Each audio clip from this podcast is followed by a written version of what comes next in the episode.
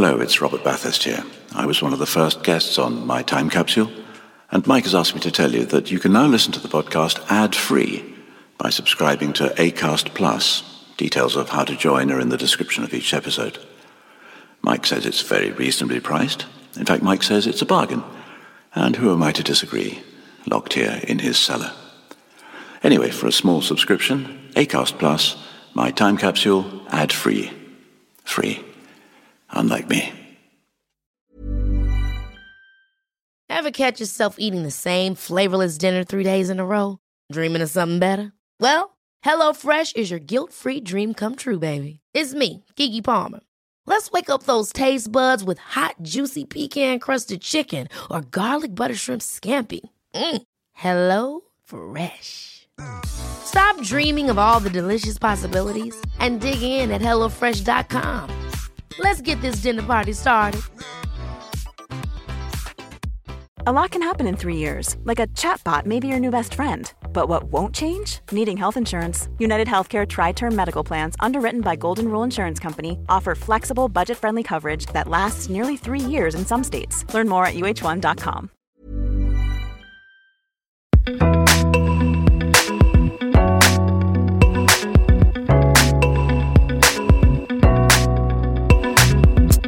Hello, and welcome to My Time Capsule.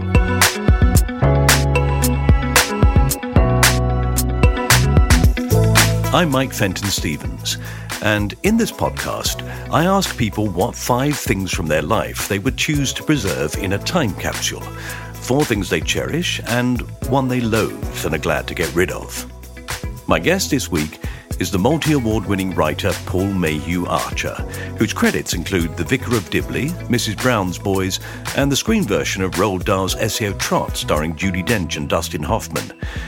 He's also produced the much loved Radio 4 shows I'm Sorry I Haven't a Clue and Old Harry's Game. And as a script editor, he's worked on everything from Spitting Image to Miranda. In 2011, Paul was diagnosed with Parkinson's, an incurable illness that gets progressively worse, sadly. Typically, Paul has managed to find humour in it. In 2016, he made his first documentary, Parkinson's The Funny Side, for which he won the Grierson Award for Best Documentary Presenter. And in 2017, he started doing stand up about Parkinson's with his one man show, Incurable Optimist, which he's performed all over the country. I spoke to Paul at his home on a rather windy day, as you'll hear, just before lockdown, where he told me what five things he would like to put in a time capsule, among other things. It was a joy to do. Hope you find it a joy to listen to. Paul, Paul Mayhew Archer. Uh, lovely to be here in uh, your slightly windy office. yes, I'm apologising about that. I do apologise. With an enormous Dawn French in the corner. Well, don't say enormous. I mean, I mean uh, we can't get away from it. She is life size. It's it's uh, it's um, an advertising thing that's um, a cutout, and it is absolutely life size. That she is that that short. That would cheer you up every day, though, wouldn't it? Having, it having does. A... It's fantastic. I come up here and there's a smiling face, and it's absolutely wonderfully invigorating. Mm. Yeah. So, welcome to my time capsule. And let's start with the first item. My first item that I want to put in is a cinema seat. Mm. Um, because I have always loved going to the cinema. And some of my favourite memories are just stupid memories uh, of going to the cinema. I I saw Saving Private Ryan in Los Angeles at the Chinese Theatre. And I absolutely loved Saving Private Ryan. And the only thing that slightly spoilt my enjoyment was that sitting behind me were two people who went and sort of kept muttering very quietly to one another. And I couldn't make out what they were saying, but they seemed quite indignant. And then at the end, as the lights went up, they suddenly started speaking in German. And I realised I'd been sitting in front of a couple of neo Nazis who'd oh, no. taken great How dare they suggest that we were so, so, nasty? The memories I have of going to the cinema are often of, of ridiculous things happening. I um, I went, took Simon, our son, and a friend to see Arachnophobia. Oh. And we queued up outside, and uh, the queue took forever. And eventually we got in, and uh, there was lots of talking going on. It was a Saturday afternoon, so I thought, oh, at least the film hasn't started because they're talking. And then I realised that the film had started and they were talking. And as my eyes grew accustomed to this, the, the, the, the darkness, I realised that I was one of about six adults in a packed cinema with teenagers and younger. And so after 20 minutes, I stood up and I said in a very loud voice, Would you please stop talking? Some of us are trying to watch this film. and I was greeted with a chorus of "Fuck off, wanker!" and then about ten minutes later, I was about to stand up again, and Simon, who was twelve at the time, grabbed my hand and said, "Don't say a word. You're so embarrassing." and we had to leave. And and on another occasion, I um, I take my umbrella with me, and uh, while I was the, waiting for the film to start, I suddenly had a brilliant, uh, absolutely brilliant idea, because I'm often leaving umbrellas behind, you know. and I suddenly realised how I could avoid doing it, and I undid my shoelace, and I looped the shoelace through the little loop in the umbrella, and then tied up the shoelace, and I thought. When the film ends and I stand up and start to move, the umbrella will come with me and I can't possibly leave it behind. And I thought, God, this is so clever. I mean, I ought to be able to sort of market this idea. anyway, two hours later, the film ended. I stood up, trod on the umbrella as I moved my other foot so that the knot tying the loop knotted so tightly, I literally couldn't undo it. So I then started to walk to the cinema, walk out of the cinema with my the umbrella tied to my foot, and then I realised this was impossible. so, so I took took my shoe off because that was the only way I could do it, and then went outside, and it was pissing with rain. so I was then walking through Oxford with one shoe on and one shoe off, and my umbrella above, with my shoe swinging in front of my eyes. And I thought, that's why that, that idea isn't going to work. I shan't be getting in touch with Mr. Branson. I shall. Not that Dragon's Den is not for me. No, exactly. So, um, and also, I, um, I don't know why I think there's a sort of etiquette with cinemas. I, I wanted to see Beauty and the Beast, the animation. And but I thought for some reason that you ought to take a child with you when you go and see Beauty and the Beast, it being a Disney cartoon. So I asked Simon again. He was about thirteen, I think, and he said, "No, not really. I don't want to see Beauty and the Beast." But I felt I ought to take a child, so I went to see friends of ours and asked if their son would like to go. so their son was fourteen, so he came with me, and uh, the film ended and he stood up and said, "Right, let's go." And I was, I, I cry all the time in the cinema. So at the end of Beauty and the Beast, I was in tears. So, so he stood up and said, "Let's go," and I went, um, "Just." Um, always like to see who does the matte backgrounds in uh, these films. Very important to stay for the credits. Oh. So embarrassing. No, not embarrassing at all. It is a fantastically moving film, Beauty and the Beast. It's a it's a gloriously moving film, and the songs are. the opening are- sequence in the t- and her singing around the Yes, yes. one of the great openings. Yes, it is. It's. it's I'm afraid I auditioned for the part of the Candlestick Did you? for the West End. Yes. Oh, my goodness. Yes, eight auditions. Oh my I was goodness. basically Did you get down to the last? really down to the last. Me and Derek Geiler. Oh. Guess who played it? Was it Derek Geiler? It was Derek Geiler. yes. Beautifully. Oh, oh God. Eight audi- Oh, that's Eight cru- auditions. But that's cruel, isn't it? I mean, how do you find auditions? They're they're just they must be a nightmare, aren't they? I think that actually most actors are immune to the the horror of auditions because uh, you do so many. Yeah. And you're, you in so many you're rejected that it becomes something you. I once spoke to a man on a train who told me I asked him what he was doing, and he said he was going for an interview for a job. And Yeah. He'd lost his job three months before, and this was the third interview he'd had, and he said if, if he didn't get this one, he was going to really give up, Yeah. lose hope.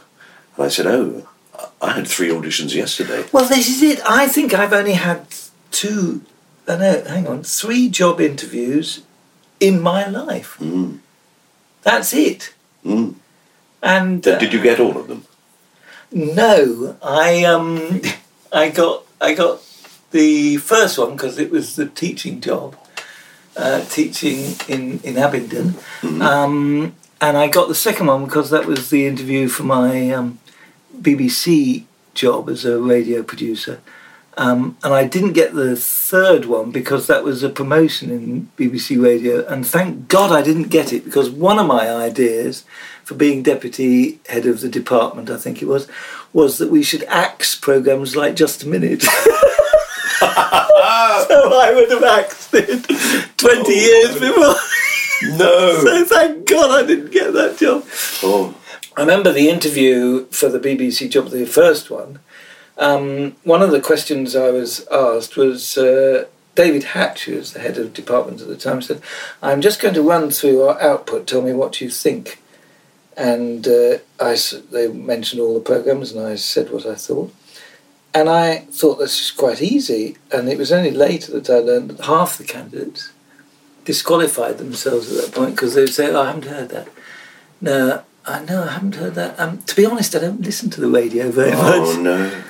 and it is astonishing. It's like the apprentices, you know, in The Apprentice who who seem to know nothing of what Alan Sugar does. I mean, and you'd think it's just a little bit of research. Yeah, just make an effort. just you know, that's the easy. Yeah. it's astonishing. David Hatch was in I'm sorry, I'll read that again. He was, and that was the that was my little uh, teenage years thrill of uh, sort of that was my program.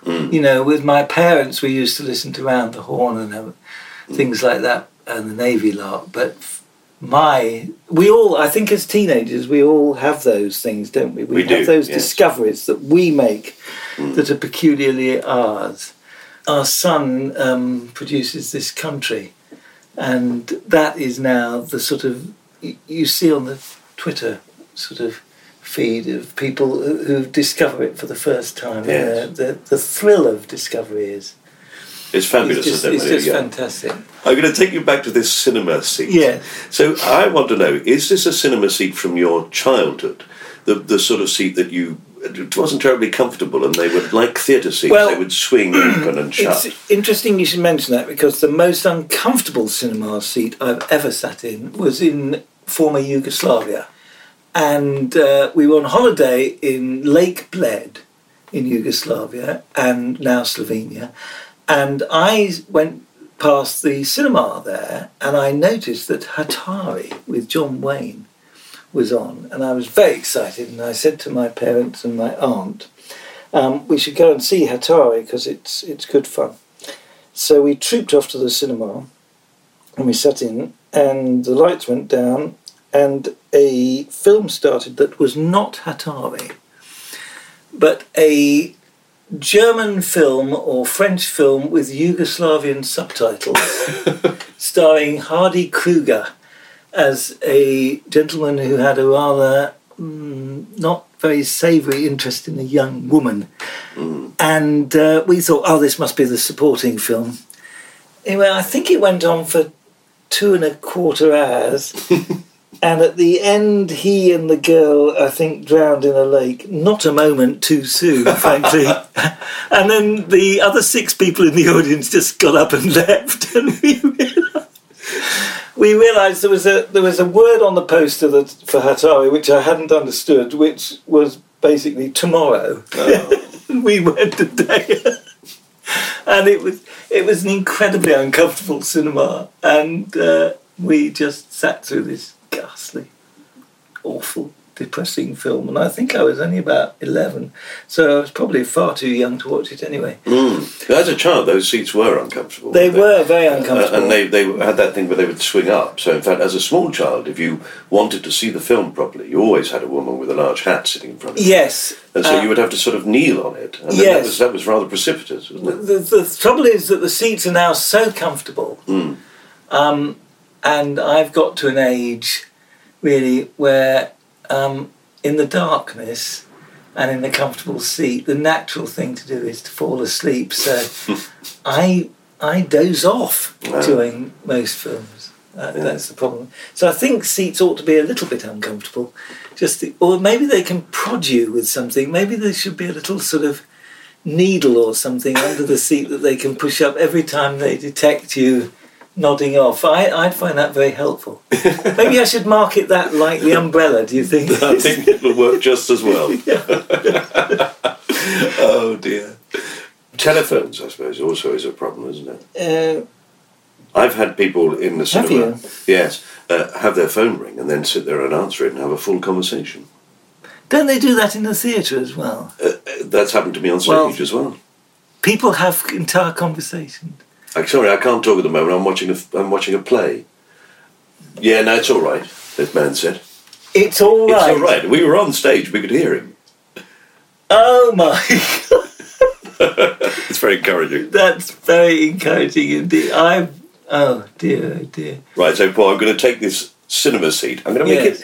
it slightly uncomfortable, and not not a great big deep armchair like they are No. today, with a, a cup holder and all that sort of. No, don't make it too comfortable. Actually, they, there is a lovely thing they have in some cinemas. There was one locally. They have a kissing seat Ah, the back, which is a sort of double seat. That's rather nice. yes. Well, then you could take a friend.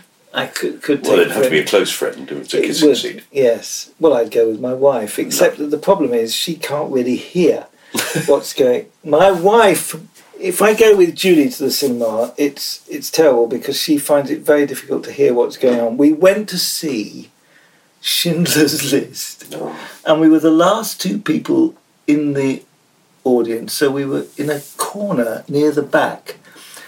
And so we were hearing all the ambient sound, but not really the dialogue. Mm. And after half an hour, she whispered to me, Is it all in Latin? I don't know, I, not even the beginning. I think it was Hebrew, but not Latin. But anyway, the rest was in English as far as I know. But she detected heard so little of it that she thought. Oh, well, I'll give up. It's just Latin. So, so we left at that point, and uh. we went to see it again on another occasion when we could get decent seats. Yes, it's, it's not a film that you want to constantly keep saying, "Who's winning?" I don't think you do that through Schindler's List. Well, let's put that cinema seat into your time capsule. So, what's your second item? My second item is my humerus or my funny bone because it's um, of absolute uh, importance to me. And I don't know, well, I do know why. I mean, I, I used to think, because I used to try and write bits of comedy all through my teenage years. Uh, my hero was Alan Ayckbourn. And I was trying to write little bits of Ayckbournish dialogue or comedy and trying to do sketches at school, and then I wrote a play in the sixth form and put it on. And I thought at the time that I was doing it to make my friends laugh, because that's the sort of that's the traditional thing, isn't it? You, mm. you make people laugh and they won't hit you or beat you up or bully you. But actually, it wasn't that. It was to make me laugh in a house where laughter was in short supply because my mum was very ill and dying effectively through my teenage years. So the comedy was of absolute central importance to me, and then subsequently it's become incredibly important to me because it now is keeping me going. With, because I have Parkinson's and have had for nine years, and they, I mean, there are all sorts of therapeutic things that we can do. We've discovered with illness. One is um, exercise, dance, and music. But I've discovered that laughter and comedy actually does it. And I, I sort of proved it to myself the other evening because I was doing a little talk at one of the branches of Parkinson's UK, and I got my pills wrong. I was supposed to take pills three times a day, and I'd got the timing wrong. So I was off, as it were. You're either off or on. When you're on, the pills are working, and you're sort of fairly good. You know, you're feeling fairly fine. And then when they go off, you go. It's like your motor powers down completely. Mm. And I'd gone off, and I was sort of standing there thinking, "Oh, I'm feeling quite wobbly." And then I started doing my little talk, and got laughs. And as I got laughs, it was literally as though my dopamine pills were kicking in. I I literally felt them working and uh, and I hadn't taken any pills, so I can only assume that it was the laughter that was having the same effect. And I don't know whether there's a chemical reason for it or a psychological reason, but it absolutely works. And I've come more and more to the conclusion that laughter is so important. Years ago, I was at a do, and somebody came up to me and they said. Uh, uh, I want to thank you for saving my life. Wow. And I said, uh, Why? And she said, Well, um, a year ago, uh, my husband died, and I was so depressed, I thought of ending it all. And then The Vicar of Dibley came on, and I laughed so much, I decided that life, after all, was worth living. And two thoughts went through my head. One was that this was an amazingly humbling moment. And the second thought was, thank God it was one of the funnier ones, because otherwise she'd have been gone. And and it's true. And I find I've I've sort of done my one man show about Parkinson's and comedy, and I find that the audience's response, and the audience includes lots of people with Parkinson's, they they love it. They um, they love the fact that someone is getting back at this this illness. Mm. And I remember going to um, uh, I was performing in Colchester, and a woman came up to me. She was pushing her husband. He was in a wheelchair, and his Parkinson's was pretty advanced. Mm. And she, just before I was due to go on, because I'd like to mingle with the audience beforehand, break the ice. It relaxes me. Mm. And uh, anyway, she pushed her husband past in his wheelchair and she said, uh, Well, best of luck for this evening. I said, Thank you very much indeed. And she said, uh, You'll be doing well to get a laugh out of my husband. He hasn't laughed since David Cameron was Prime Minister. and so I thought, oh, this is going to be a good evening. And then at the end, uh, she pushed her husband back out and uh, she stopped and she said, uh, Can I give you a hug? because this evening I've seen the whites of his molars, which oh. meant that he'd been grinning. Oh, how lovely! And it was just such a fantastically um, heartwarming moment, really. When I was working on Mrs. Brown's Boys, um, Brendan, Mrs. Brown, got a letter from uh, a mother and father saying that their daughter was uh, autistic and they never knew how she felt or what she was thinking except when they put the DVD of Mrs. Brown's Boys on, and then she would laugh. And so these parents were saying, Thank you so much because for half an hour, you know, you bring our daughter to us. Uh, yes. And, you know, I mean, obviously, we had to um, report them to the authorities because they were showing their daughter a 15 certificate DVD. Yes, of course, naturally. But apart from that. But it's, it's extraordinary, isn't it? The effect that it has yes. on people. And I, what I find also, and I, I just don't care about this really, is that I change stories. Because what I find is that I, I'm looking back on my life now, and the memories I'm choosing to remember are the memories of the funny stuff. Because I think we we remember the wrong thing. We struggle to remember the wrong things. I think we try and remember the important events. But in fact, it's the silly little events, mm. the funny ones, that we ought to remember.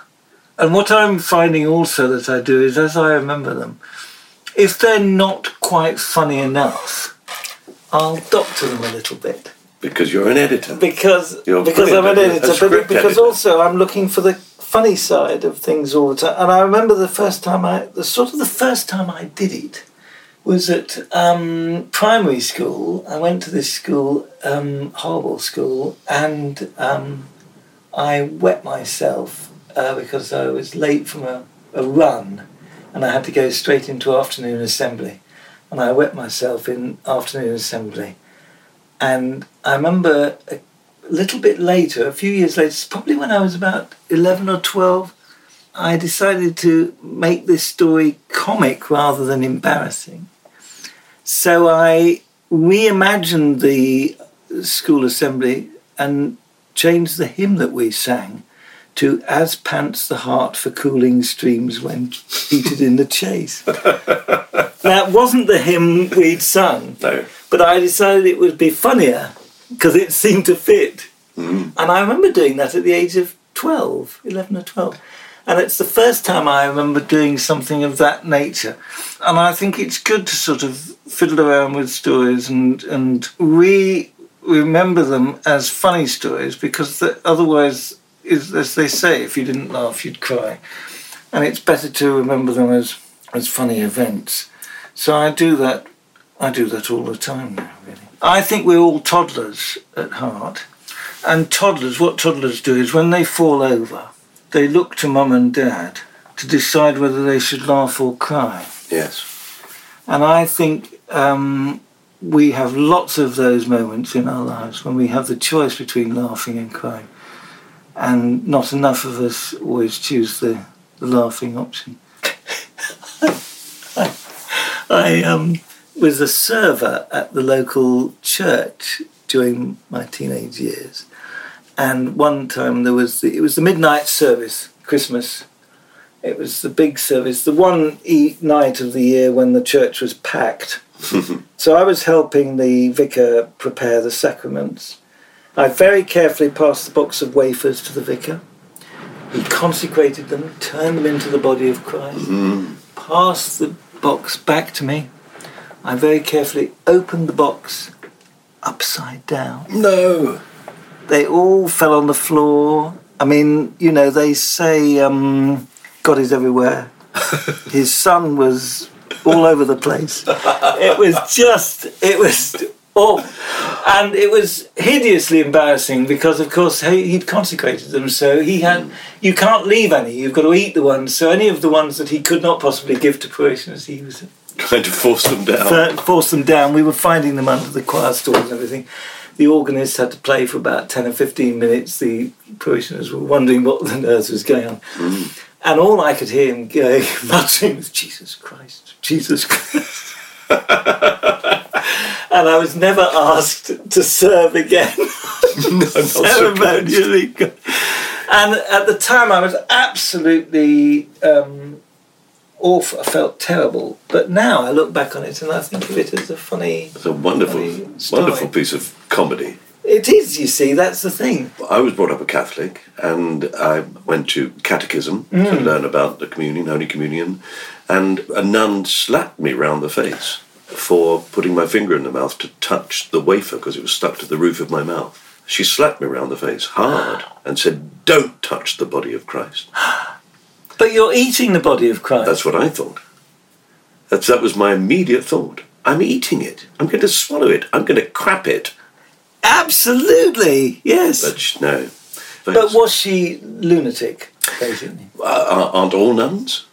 Well, uh, my wife taught at a convent school, and the head, first headmistress there was a nun who described the school as the cross she had to bear, which is not quite the right attitude, I think. she did leave the school, and I understand that she joined a silent order. And even though it was a silent order, somehow they conveyed to her that she was not welcome.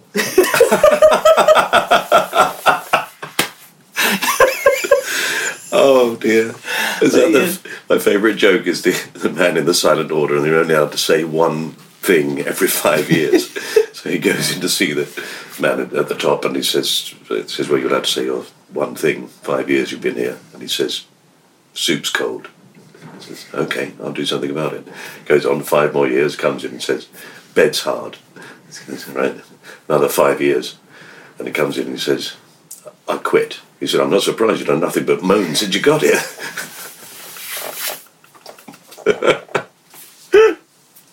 Oh dear, dear. That's very good. yes. Yeah. So well, I, yes, I, I completely agree with you that actually laughter is the best medicine, as they say. Well, they say laughter is best medicine, and I mean it isn't actually. Sinemet is the best medicine in my case, but but laughter does indeed help enormously. And the thing is, they the blacker the joke, the more they seem to like it. I was hmm. talking to a professor, and I was saying how sad it was that Robin Williams had taken his own life because he could have brought a lot of publicity to Parkinson's. And this professor said, uh, "Well, we don't think he had Parkinson's." I said, "Oh," and he said, "We had the Lewy body dementia that's associated with Parkinson's, but not Parkinson's itself." I said, "How do you know?" And he said, "Well, well, because he took his own life. Very unusual for people with Parkinson's to take their own life." I said, "Why is that?" And he said, "Well, I mean, people with Parkinson's do get extremely depressed." But one of the other symptoms is apathy, so they may feel like killing themselves, but they just can't be bothered. and it's amazing that always goes down a treat I with. Parkinson's audiences. And the other one they, they like is I was um, talking to a neurologist and he said that uh, a couple came to see him. He said, uh, So any developments this year?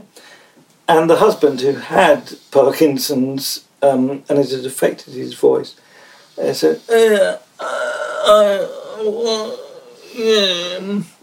And the neurologist thought, I can't ask him to say it again because uh, I don't think I'll understand it anymore. I'm just going to take a punt. I think he was asking me a question. And I think from his body language, he was expecting the answer no. So I'm just going to take a chance. no, said the neurologist. At which point the man's wife leant forward and said, What my husband is asking is do you think he needs speech therapy?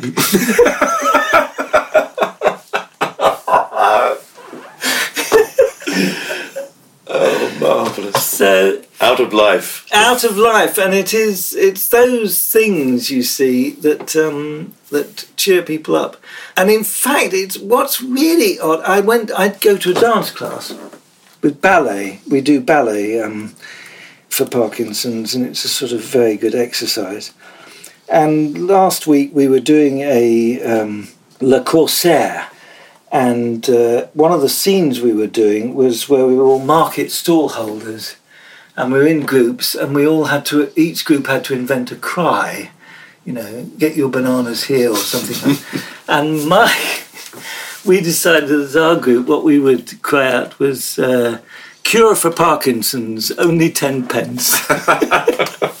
And everybody just loves this. And this is with a group you know we've all got parkinson's.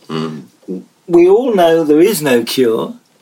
We all know that basically there isn't going to be a cure in our lifetime, and yet we are laughing about the fact that you know there is no cure, and we know there isn't, and that fills me with delight, really. Yeah. And I think there's a danger that we, d- well, what I say really is that we need to give ourselves permission to laugh whenever we possibly can. You know, we take serious illnesses too seriously. It always worries me when people say, "Oh, there's nothing funny about that," or it's, "That's nothing. That's not a subject to joke about," mm. because it absolutely, absolutely is. Absolutely. So I'm just grateful to my funny bone. Your funny bone. Yeah. Which is a marvellous funny bone. I'm going to take that very carefully because it needs to be protected. We're going to put that into the time Yeah, capsule. yeah. How lovely. Thank you. Yeah, so we move on to item three. We're going to take a short break here for some adverts. Hopefully.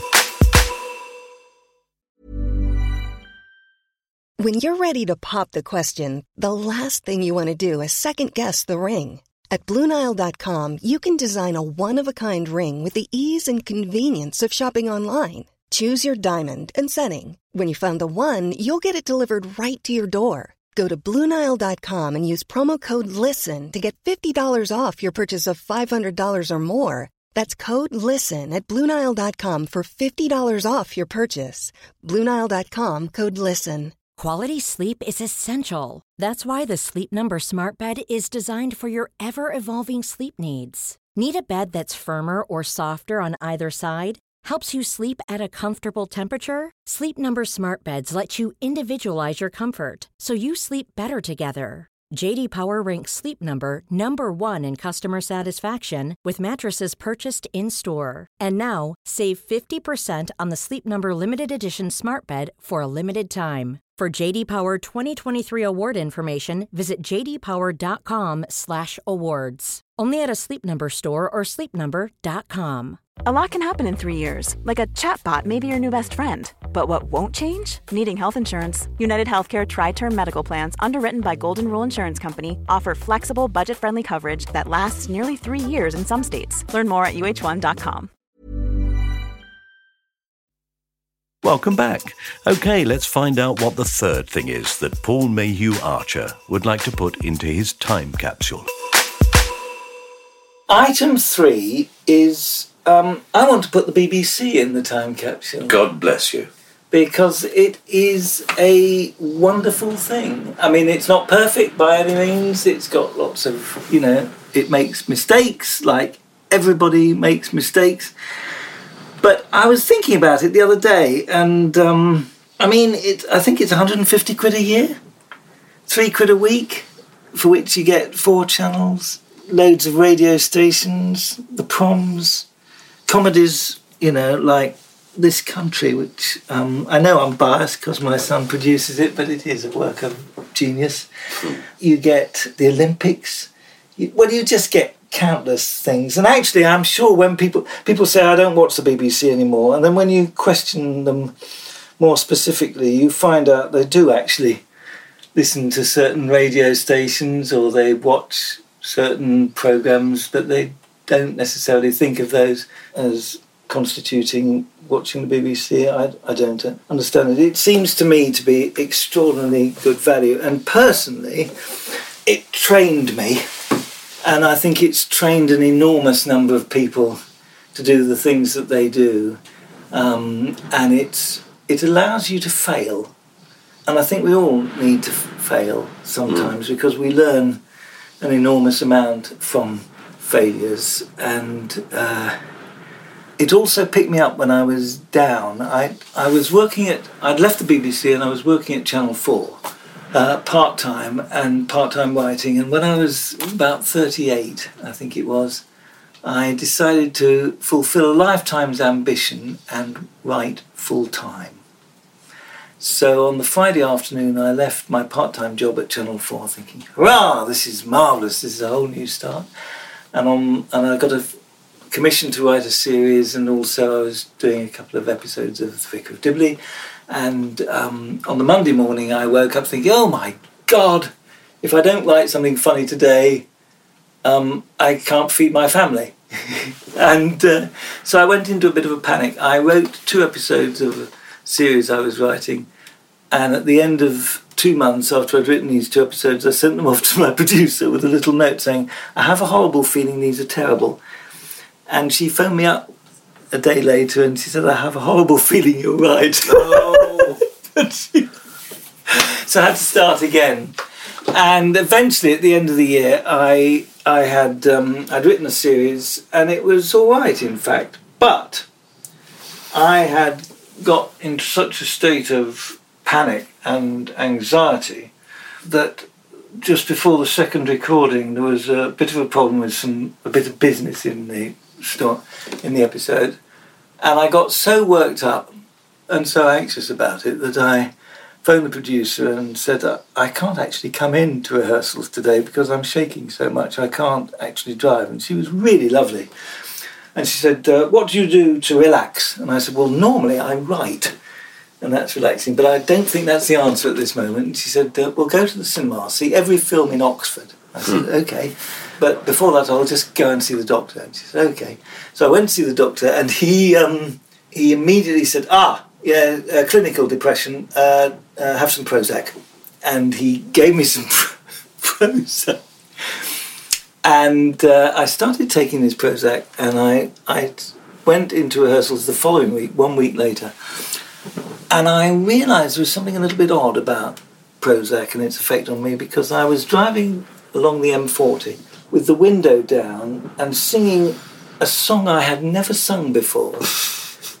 and I can remember the lyrics to this day. They're very interesting lyrics. They went, fucky, fucky, fucky, wank, wank, fuck. and part of my brain was thinking, um, this is strange, Paul. Uh, but most of my brain was thinking, I don't give a fucky, fucky, fucky, wank, wank, fuck. And uh, so I thought, this is very peculiar. Anyway, I went to see the BBC doctor. and he said, um, Do you know, I sing a song very like that, but I sing it to the chimes of Big Ben. I um, go, fuck, fuck, fuck, fuck, wank, wank, wank, wank. and he said, But the thing is, I don't need Prozac to do it. He was quite a strange man. anyway, so I, I came off the Prozac very quickly after two weeks because um, I was told it can have a worryingly disinhibiting effect on some people. But then my good friend and your very good friend uh, Geoffrey Perkins, Mm. who was head of comedy at the time, said, um, "Paul, you need to get out of the house a bit. Why don't you come and work at the BBC for a couple of days a week?" And that sort of helped me back into sort of normality. And it's also um, allowed me to to fail. I wrote a series years ago called Office Gossip, and it basically I thought it worked. It was set in an office.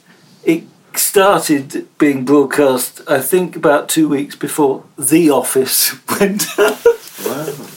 And uh, and I suddenly realised my show was dead in the water, really, because comedy and things had moved on, and and the, co- the office itself was a work of genius.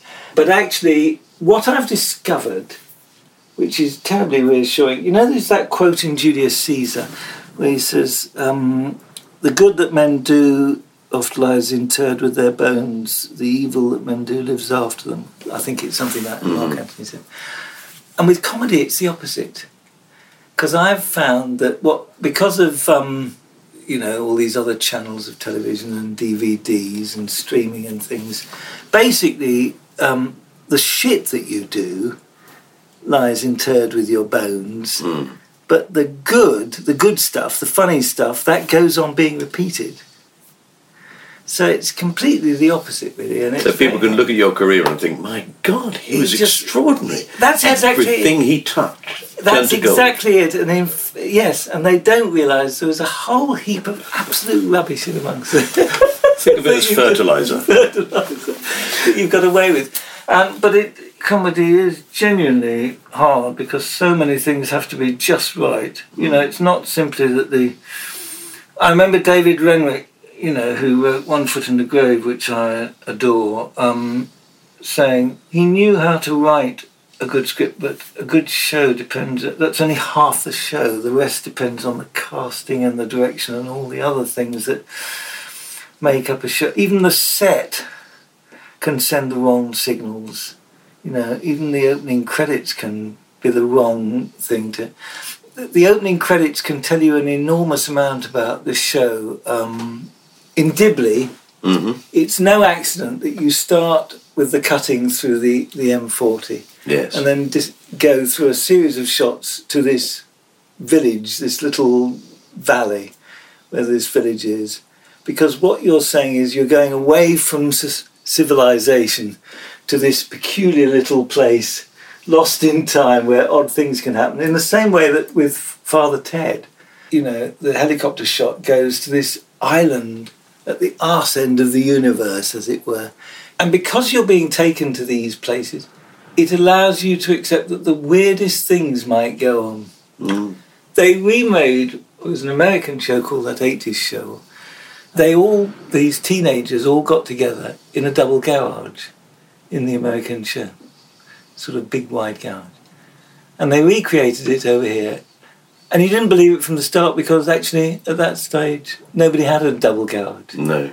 and there was we remade um, Golden Girls as Brighton Bells, and I remember there was an episode of the Golden Girls where this bloke, one of the women, had got off with a bloke, and then he said, "I, um, I can't see you anymore because you know I, I've got to go and stay with my son and daughter, and they, they live in Alaska.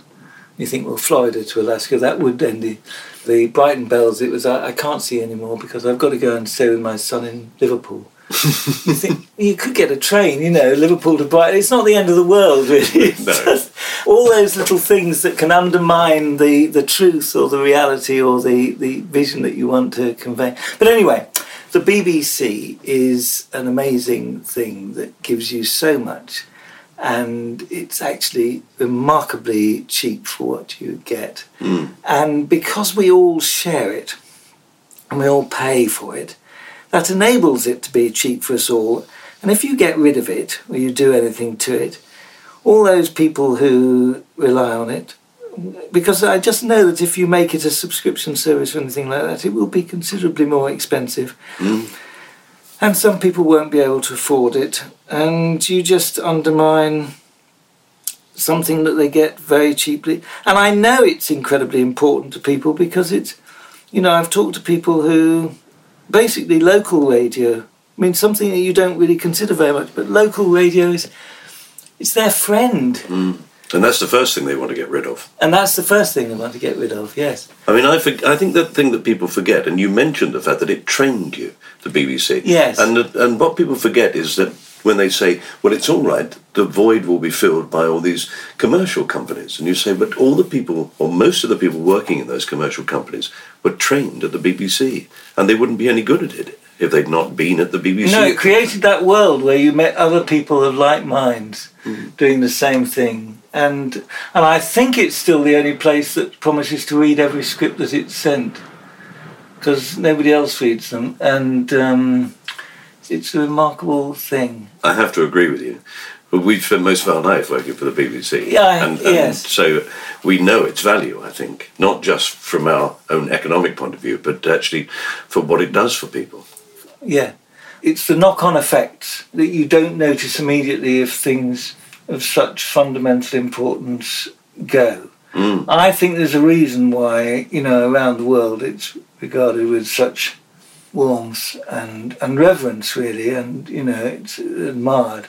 Because I think most countries would love to have something like that. I And when we- people say, well, I don't watch the BBC, so why should I pay for it? Mm. I mean, it's, it's like saying, well, I don't have any children, so why should I pay for schools? Yes, well, I think I could, I, I'll start doing that, shall I? Mm, yeah, I think the same. No, I, I don't need to pay for schools anymore. Yeah.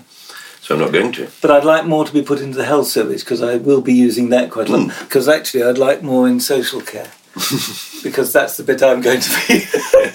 So just anything I'm involved in. if anything I'm involved with. Uh, that, seems, that seems a great way to run society. Yes, yes. Thank Just you. for me, basically. Obviously, we'll, we'll, we'll all be saying, what does Paul want? No, because I'm going to personally take back control. I think that's, that's. And I want the BBC. So there we go. Well, then we shall preserve the BBC. Thank you, Your you? time capsule. Yes. And rightly so. I, I'm, Thank you. Three cheers for that. So there we are. In it goes. And uh, we're on to item number four. My fourth item is uh, my wife. I mean, not because I want to bury her, but because um, uh, she is uh, remarkable in that, you know, there's never been a moment of question. You know, I've had this illness for some years now, and I'm conscious of getting worse, and she is.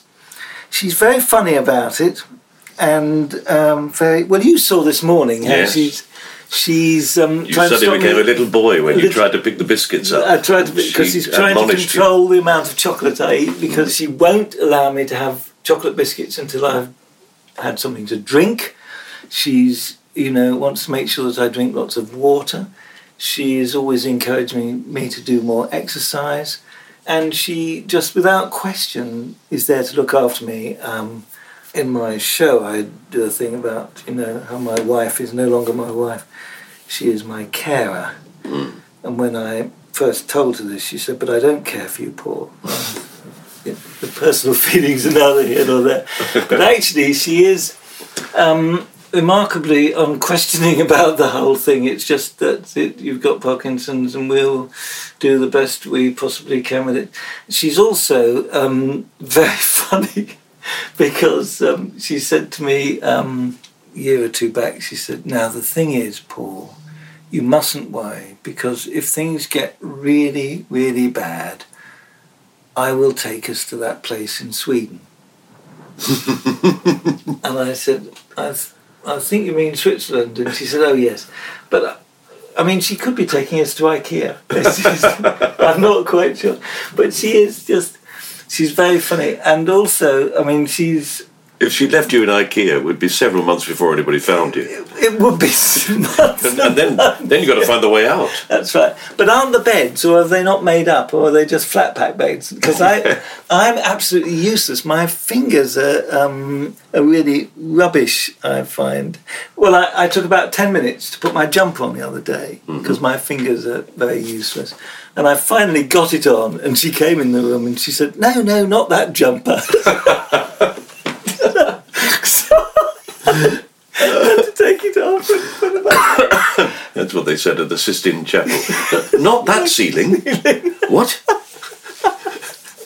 she also said because she's she's quite deaf and uh, quite hard of hearing and my voice is getting weaker so eventually there will come a time when the only conversation we can have is her speaking and, and me listening which i suppose is par for the course really isn't it but it's um but she also said uh, the thing about the dementia is it's it's the names that go first isn't it like um, you remember Ivy.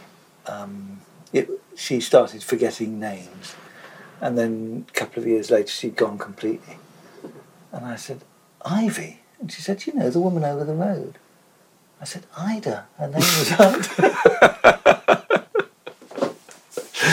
and her mum, you see, we, we we have a slightly odd family in that Julie, when Julie and I got married, my name was Archer, hers was Mayhew, so we put the two names together. And then two years later, my uh, dad Fenton married. Stevens is the same thing. Is it? Mm. Is it really? Yes. I didn't Fenton is my wife's name and Stevens is mine. But did your dad marry your wife's mum? No. Because that's what happened to us, you see. So Judy is not only my wife, but my stepsister as well. but it meant that she brought her mum into our family, and her mum is also uh, glorious because she um, she is Mrs. Well, she's Mrs. Cropley from Dibley because um, her cooking was quite eccentric. she um, she once cooked some mushrooms in a load of oil, and Simon, our son, said to her, um, "If you want to cook mushrooms, you, you don't need nearly as much oil." And he he sort of told her, you know, gave her sort of hints as to what to do. And the next time we all went round for lunch, she said to Simon, she said, "I've cooked those mushrooms exactly as you said. Got a little knob of butter, put it in the pan, fried the mushrooms very gently in the knob of butter." And he said, "That's marvellous." And he, she said, "Yes." Then they were looking a little bit dry, so I poured a cup of soup over them.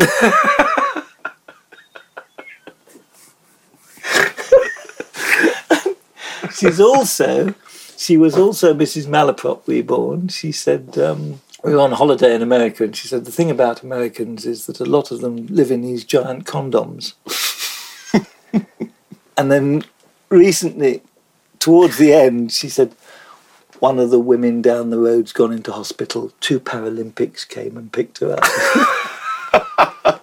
so anyway, my my wife is is something that I'd like someone something someone that I'd like to to keep in the time capsule because she's a treasure really. And um, I mean, if she wasn't around, there are items of clothes. Sometimes some of my jumpers. I, I literally would be in a straitjacket because I put it on and I get halfway through and it is literally stuck around my arms and I can't get it off and I can't get it on. And if she and I, They find you like that. Help me, Julie! so you find me. I can't. I can't eat. I can't drink anything. I'm literally. I'm afraid, says the coroner. So yeah, Death by jumper. Death by jumper. So it's absolutely vitally important that she, she is around, and because she she cheers me up enormously. So, yeah. Well, great. Then, then your dear wife. Yes. Well, in her own time. In, in her own time, uh, yes. I I don't have to take her now. do I? I did actually. I I'm going to donate my brain to Parkinson's, and I'm asking her if she will donate hers as well because they need normal brains Of course. as well as Parkinson's brains to study the the difference Mm. between. So our two brains could be sort of put together in some sort of. How lovely. in, in a bell jar. But, um, yeah. Fine. Well, that's marvellous. So, Paul, I'm, I'm sorry to say we've come to the final item, and this, of course, is an item that something that you don't like, or something in your life that you're you're glad to get rid of. Yes, uh, this is the thing, um, and I live with it every day, and it is a uh, can be a prominent feature of my day. It's my bladder. um, I won't beat about the bush. Every day is like a race against time in the sort of Indiana Jones stuff. You know, you know that boulder that's coming down behind you Yes. every day my life has moments when the boulder is coming down and I've got to run out of the way and get to the toilet before the boulder sort of squashes me flat and drowns everybody because it is just uh, uh, extraordinary really it comes on with such ferocity um, and speed I can I can be somewhere and I can they say do you need the loo? And I say no I'm absolutely fine. And literally 2 minutes later I'm bursting and I have to rush to find a, a loo. And um, it can be very embarrassing at times. I was in Abingdon. I used to judge a competition called um, Abingdon's Got Talent and it's always amazed me how little talent Abingdon has. But no, no, it does have some fantastic. Anyway, um, Radio Oxford rang me one year and said, uh, could they do a live interview just before it began? And I said, fine, ring me up. So um, I was waiting for the call, and suddenly I got my urgent bladder call, and I thought, well, so I rushed to the loo, and um, the thing is, I always um, sit down, even if I'm just having a pee, because although I don't have a tremor, I never know when one's going to start, so I sit down to be on the safe side. And I also never take my coat off because if I do, it'll take me 15 minutes to get my coat on again. So um, I sit on the loo and I sort of inch myself forward a bit so I can get hold of my coat behind me. Inch forward a little bit more so I can really hitch my coat up behind me, so I don't want that going in the bowl. And then I started having a pee, and I realised halfway through that I'd edged myself so far forward that I wasn't actually peeing into the bowl. Oh no. At which point the phone rang. and yes, it was Radio Oxford doing their live interview. And I think there was a, a moment when they must have guessed something odd was happening because they said, Where are you, Paul? It sounds very echoey in there. And then there was a knock on the cubicle door, and a voice said, Who are you talking to? We don't allow couples in there. It is uh, astonishing, really, how, how much it controls our lives. And for, for some people with Parkinson's or, or just difficulties with their bladder, it's humiliatingly embarrassing. And I think it's important to talk about it because I think we, I think it's something we, a load of us have, and it's a problem. And we, when I was doing my tour, the very first performance, I was doing it at the Soho Theatre in London. And, you know, I was terribly thrilled and very excited.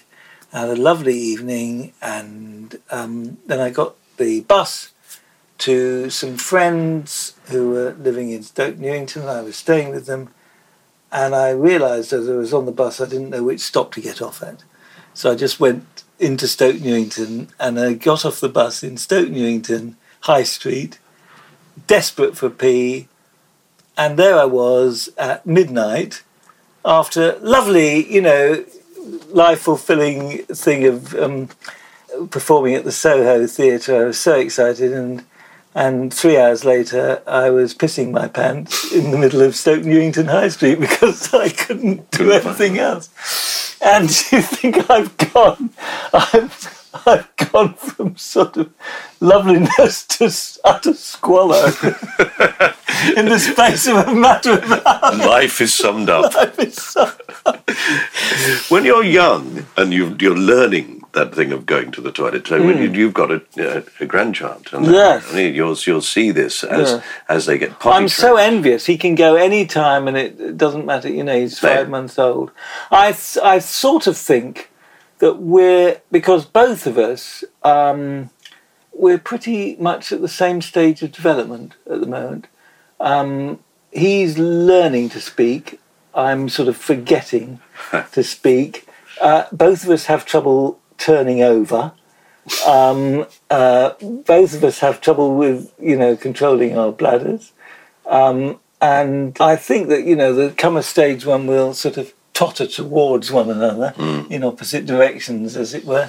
And then uh, I'll go on my way and he'll go on his way. And there's something about the circle of life that I'm becoming increasingly aware of. Yes. Though, what's rather wonderful about having a grandson um, is that it's made me um, refocus my um, my outlook on life in the sense that I am determined to go on as long as possible, um, if only because I just want to see what happens to him. Yes.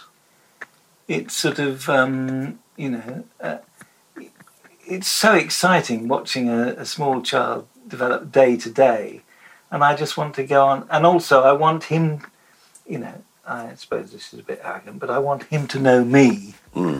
for as long as possible so that he has some sort of memories hmm. of, Yes. of me Well, hopefully, he'll be able to look into your time capsule and see Lovely. see some of the things that made you laugh and that you felt were important to you. And it's been really lovely to talk to you, Paul. Thanks thank very you. much. thank you You have been listening to My Time Capsule, as if you didn't know that, with me, Michael Fenton Stevens, and my guest, Paul Mayhew Archer. You can subscribe to this podcast on ACAST or your own favourite podcast provider. And if you have the time, we'd really appreciate it if you could rate us and write a short review. Thank you.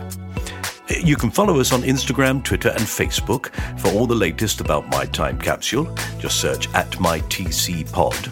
Or you can follow me if you fancy, at Fenton Stevens. My Time Capsule is a cast off production. The producer was John Fenton Stevens, and the music was by Past the Peas Music. Thank you very much for listening. So until next time, keep well, and like Paul, keep smiling, because that really cheers people up. I get to look at you and say, Who's that idiot who smiles all the bloody time?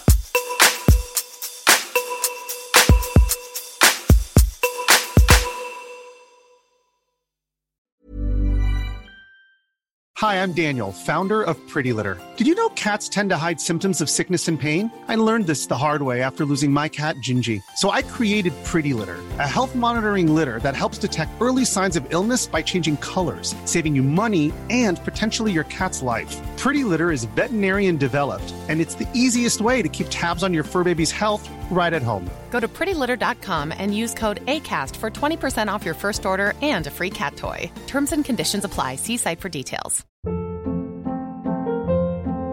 Hold up. What was that? Boring. No flavor. That was as bad as those leftovers you ate all week. Keke Palmer here, and it's time to say hello to something fresh and guilt-free. Hello Fresh. Jazz up dinner with pecan-crusted chicken or garlic butter shrimp scampi. Now that's music to my mouth. Hello Fresh. Let's get this dinner party started. Discover all the delicious possibilities at hellofresh.com.